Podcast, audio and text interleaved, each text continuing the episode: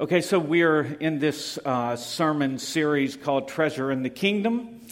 And uh, if I was going to subtitle my talk today, it would be The King's Reward. Um, and you, you can imagine how terrifying it was last night. I decided, um, I, I, met with Craig Carell, uh, a dear friend who preached last week, and we met before he preached to talk about what we were going to talk about. And um, so last night, I decided after leaving work at, at 10 o'clock that I would sit in the car and listen to Craig's sermon and uh, to discover that he preached on the same passage I had prepared my sermon for. Uh, was a bit of a, uh, a surprise. And, um, and so but after listening to him, I have some different things to draw out of that passage. If you recall, he talked about um, the, the story of the rich young ruler. You know that story where Jesus is walking around and, and this man comes up to him and says, uh, uh, Lord, what, what must I do to inherit eternal life? And Jesus replies, He says, Well, you know the law. And he replies, Well, those I've kept from my youth. And then he says this one thing you lack. One thing you lack. Now, that's an interesting statement when you, when you reflect on it because this is a man who has some wherewithal. Um, are you anything like me where you're driving around and sometimes you go into neighborhoods that you know you would never be able to live in and you start envying and we even play this game um, sometimes when we take long drives where uh, we pass three houses and the next one is your house. And then we pass three more houses and the next one is your house. Well, it's always fun because, you know, I end up with the, with the trailer um, that's like burned out a little bit or something, right? But, but anyway, we have this thing, we have this thought that if you have wealth, if you have money, you have you lack nothing. And Jesus, the first thing that he says to him to confront him is you lack one thing. It's interesting. There is a unique sense of lack that seems to accompany people with wealth.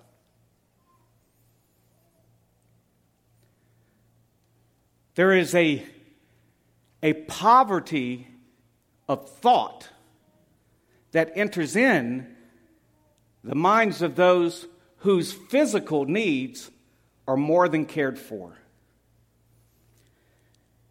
I'm going to pull out my cheat sheet.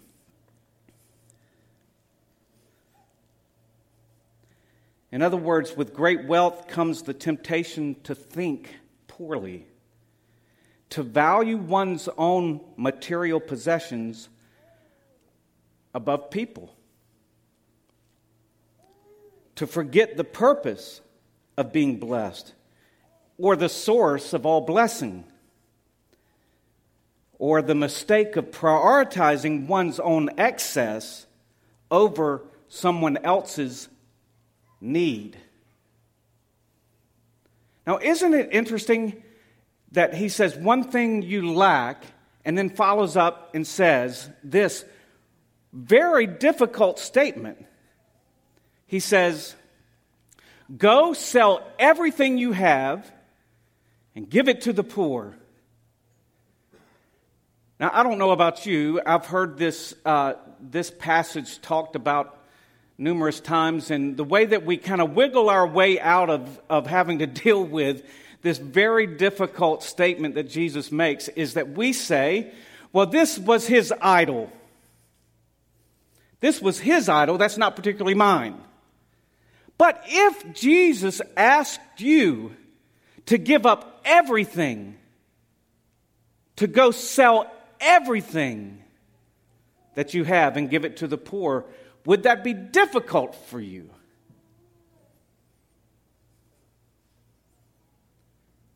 Well, I want, I want to place this in a broader context. That seems a harsh thing for Jesus to ask of the rich young ruler. But if you see it in the light or the context of the incarnation of Christ, think about it this way. We're talking about Jesus is the one issuing this statement, requiring of this man to sell everything he has and give it to the poor. Who is it that's requiring that of him? It's Jesus, the incarnate one, who left everything, who gave up everything. And when we, when we say everything, with Jesus, we mean everything. He came from glory and he gave that up. Uh, just like it says in Philippians chapter 2 have this mind in yourselves, which was also in Christ Jesus, who, though existed in the form of God, did not regard, regard equality with God something to hold on to, but he emptied himself. So what he's asking you to do is by, by comparison, a rather small sacrifice. Asking you to, to dislodge yourself from your possessions is really not asking a lot given all the ways in which we have benefited from Jesus' sacrifice. Does that make sense? It does. It does. That makes sense to me. It's like he can ask he can ask me to do anything given what he's already done for me. So he asks this man to give up everything that he has. When, um, when I was a younger father, the thing that I miss the most about being a young father was I would sometimes travel and uh, for a number of days and when I would return my kids were anticipating my return and they would posture themselves behind the windows facing the road where they could see daddy drive up in his car and so they could see me drive up and pull into the driveway, and there were windows over here, and I'd see them jumping up and down, and I could see their, their lips moving, Daddy's home, Daddy's home.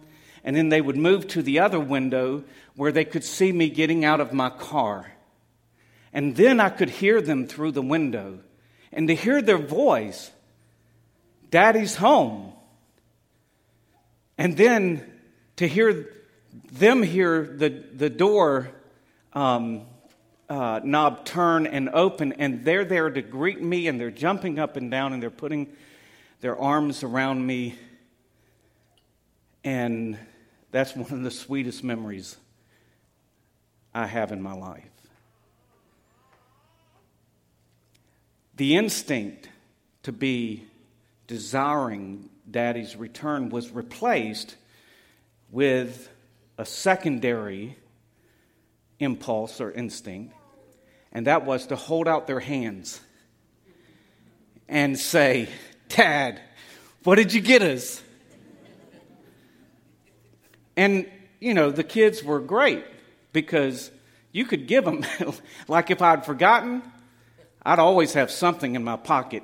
Oh, yeah, yeah, I was thinking about you. And I grab whatever's in my pocket, and they're like enthused Things are different now. Like, I can be gone for a long period of time, and I come in, and I'm the one saying, Daddy's home. And my son will say, What's up? but as they get older, as they get older, while they may lose their, their enthusiasm about my return, their instinct to ask for stuff has not changed.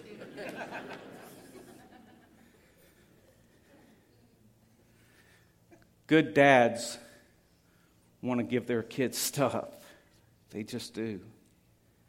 So, why is it that Jesus would ask this man to give up his stuff?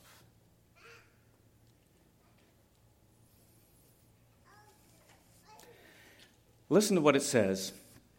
It says, pull out my cheat sheet again.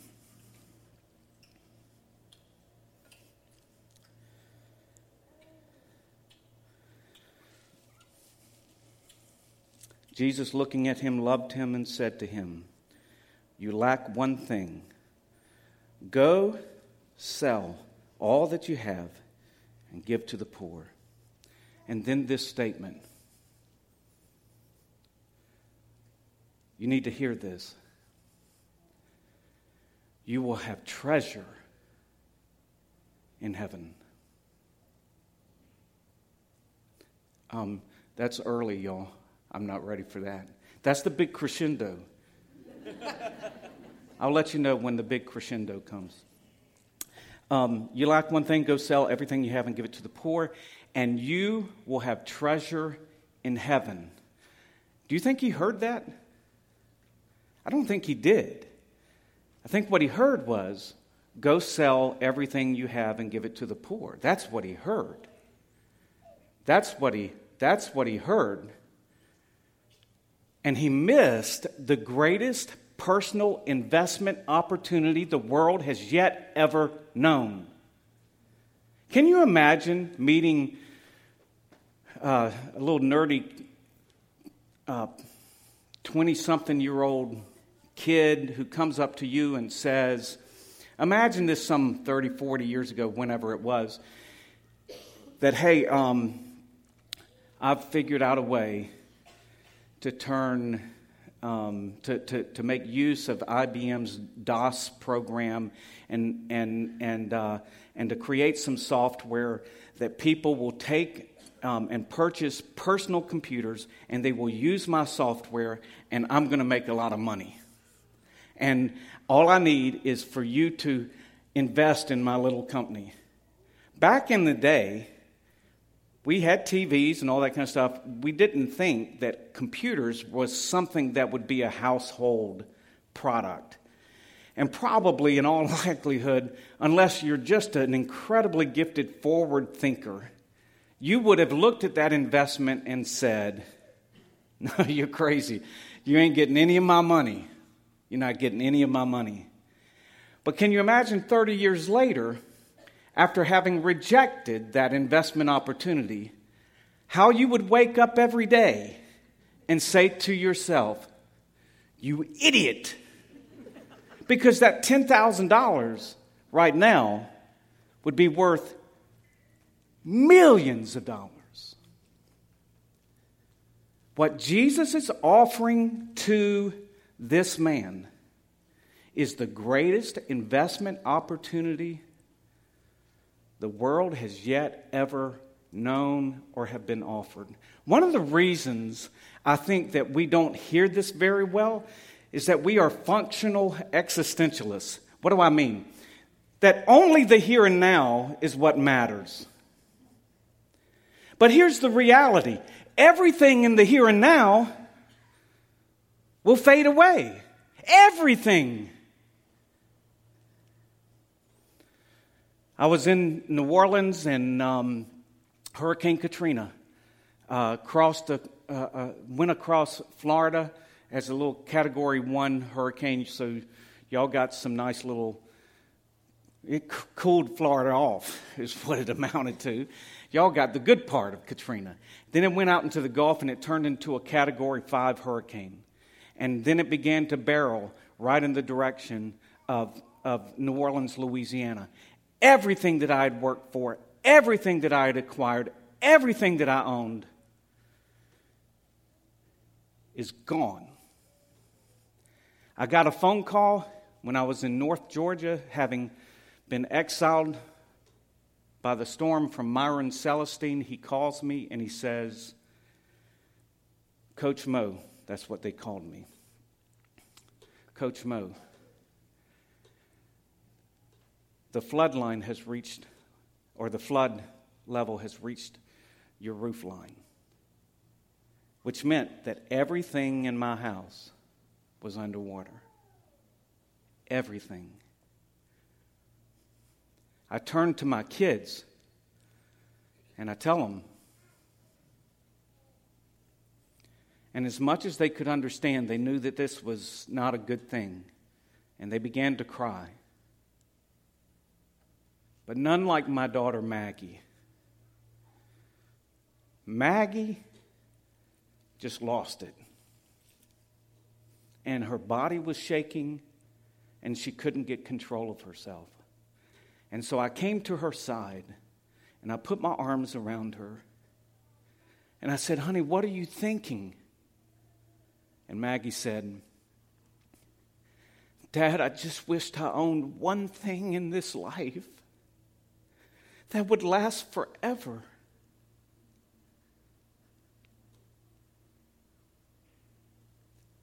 Let me uh, clue you in. There's only one thing in this life that you have the opportunity to invest in that will last forever. The same opportunity that was granted to this rich young ruler is granted to you. Dislodge yourself from everything. Give it to those who so desperately need it. And then you will have treasures in heaven. And you'll begin to understand that the only treasure on earth is the kingdom of God itself.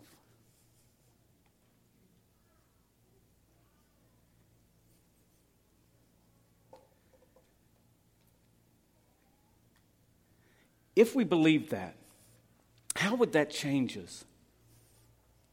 If we believed that, how would it revolutionize our lives? It would, wouldn't it? It is amazing how much time and energy and work and blood and sweat and tears that we, in, we spend on acquiring things that do not last. For instance, how much time this past week have you spent thinking about the presidential election?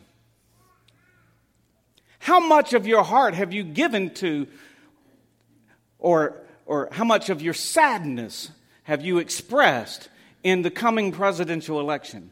But let me tell you something that will not last. But there is a kingdom that will last forever. That kingdom is at hand, John the Baptist said. In other words, that kingdom is within your reach. So transfer your sense of priorities away from things that do not last and invest in the thing that lasts forever. Is what he's saying.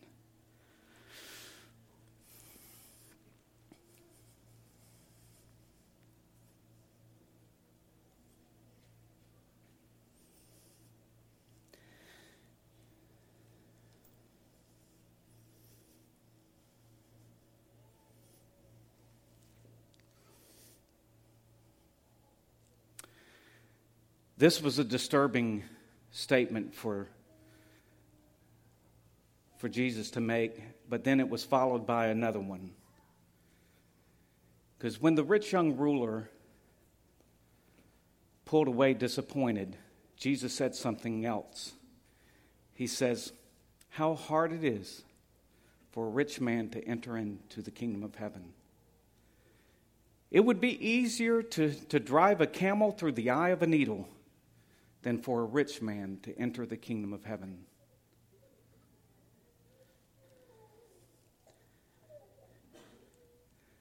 That bothered the disciples.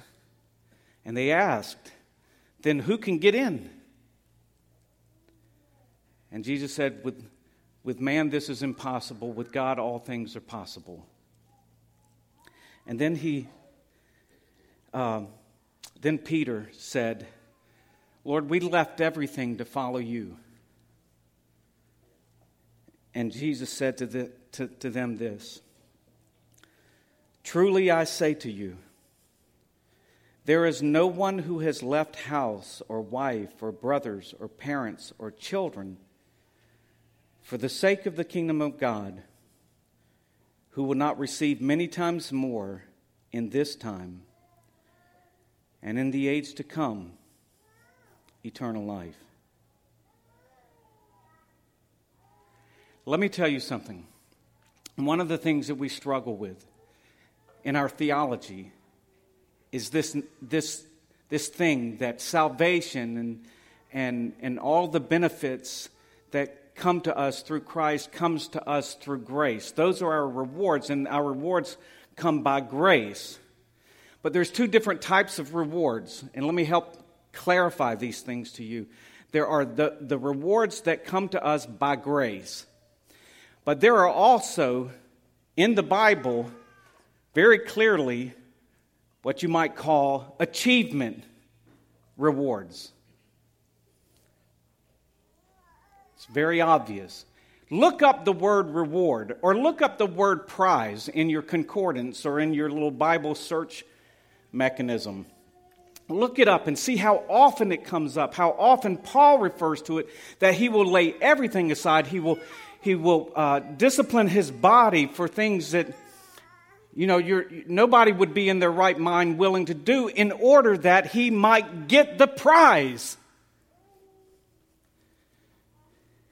And so there is a, a, a sanctified way in which you and I can go after the prize, the eternal rewards.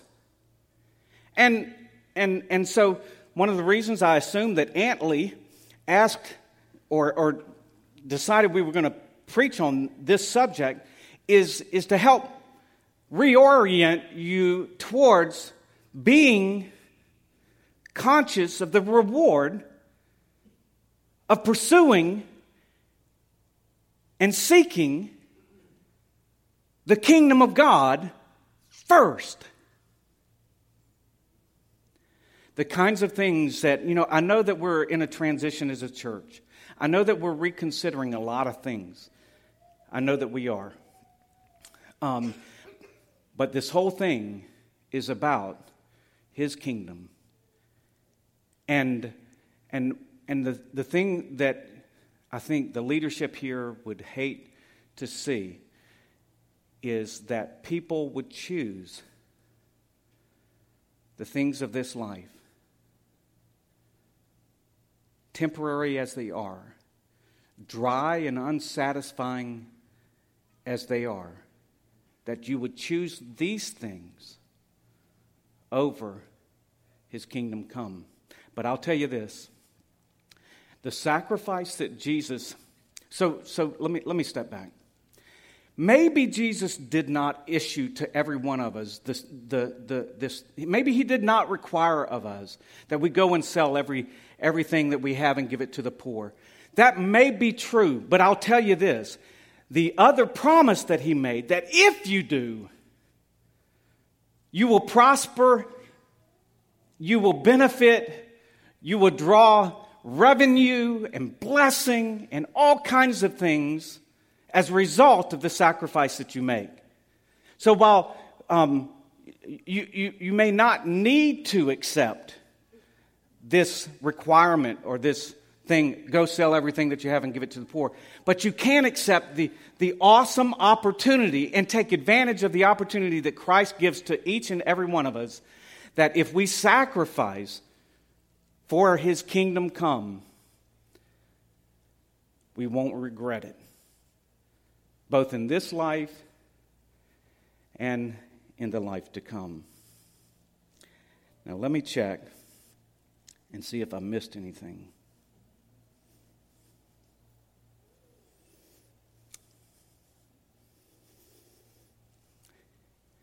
So, in closing, um, I think I preached, what was it, like six weeks ago or so. I don't know. It was forgetful, I'm sure. Um, one thing that uh, I, I talked about the leper, and that he stretched out his hand and touched the leper, and in so doing became unclean, so that he might become clean. And I missed an opportunity. I, I said that we need to be stretched in order to, to enter in and to see his kingdom come. But I forgot to mention this. That was not the last time that Jesus stretched out his arms and became unclean so that we might be clean.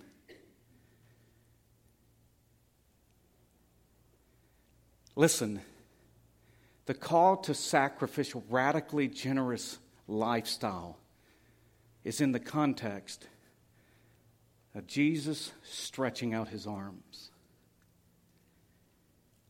leaving everything, becoming humiliated and crucified so that you might enjoy all the benefits of his kingdom. So all he's asking is that you you begin to do the same. Sacrifice towards his kingdom. And, uh, and your investment will return to you many, many times over. You can trust him. Let's pray together.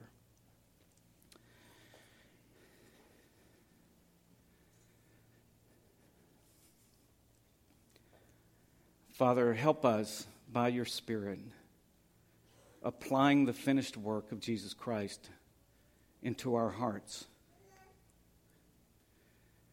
That we might set our sights and our hearts on the things that in the end last, endure.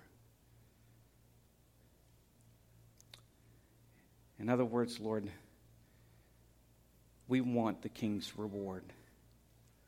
In Jesus' name, amen.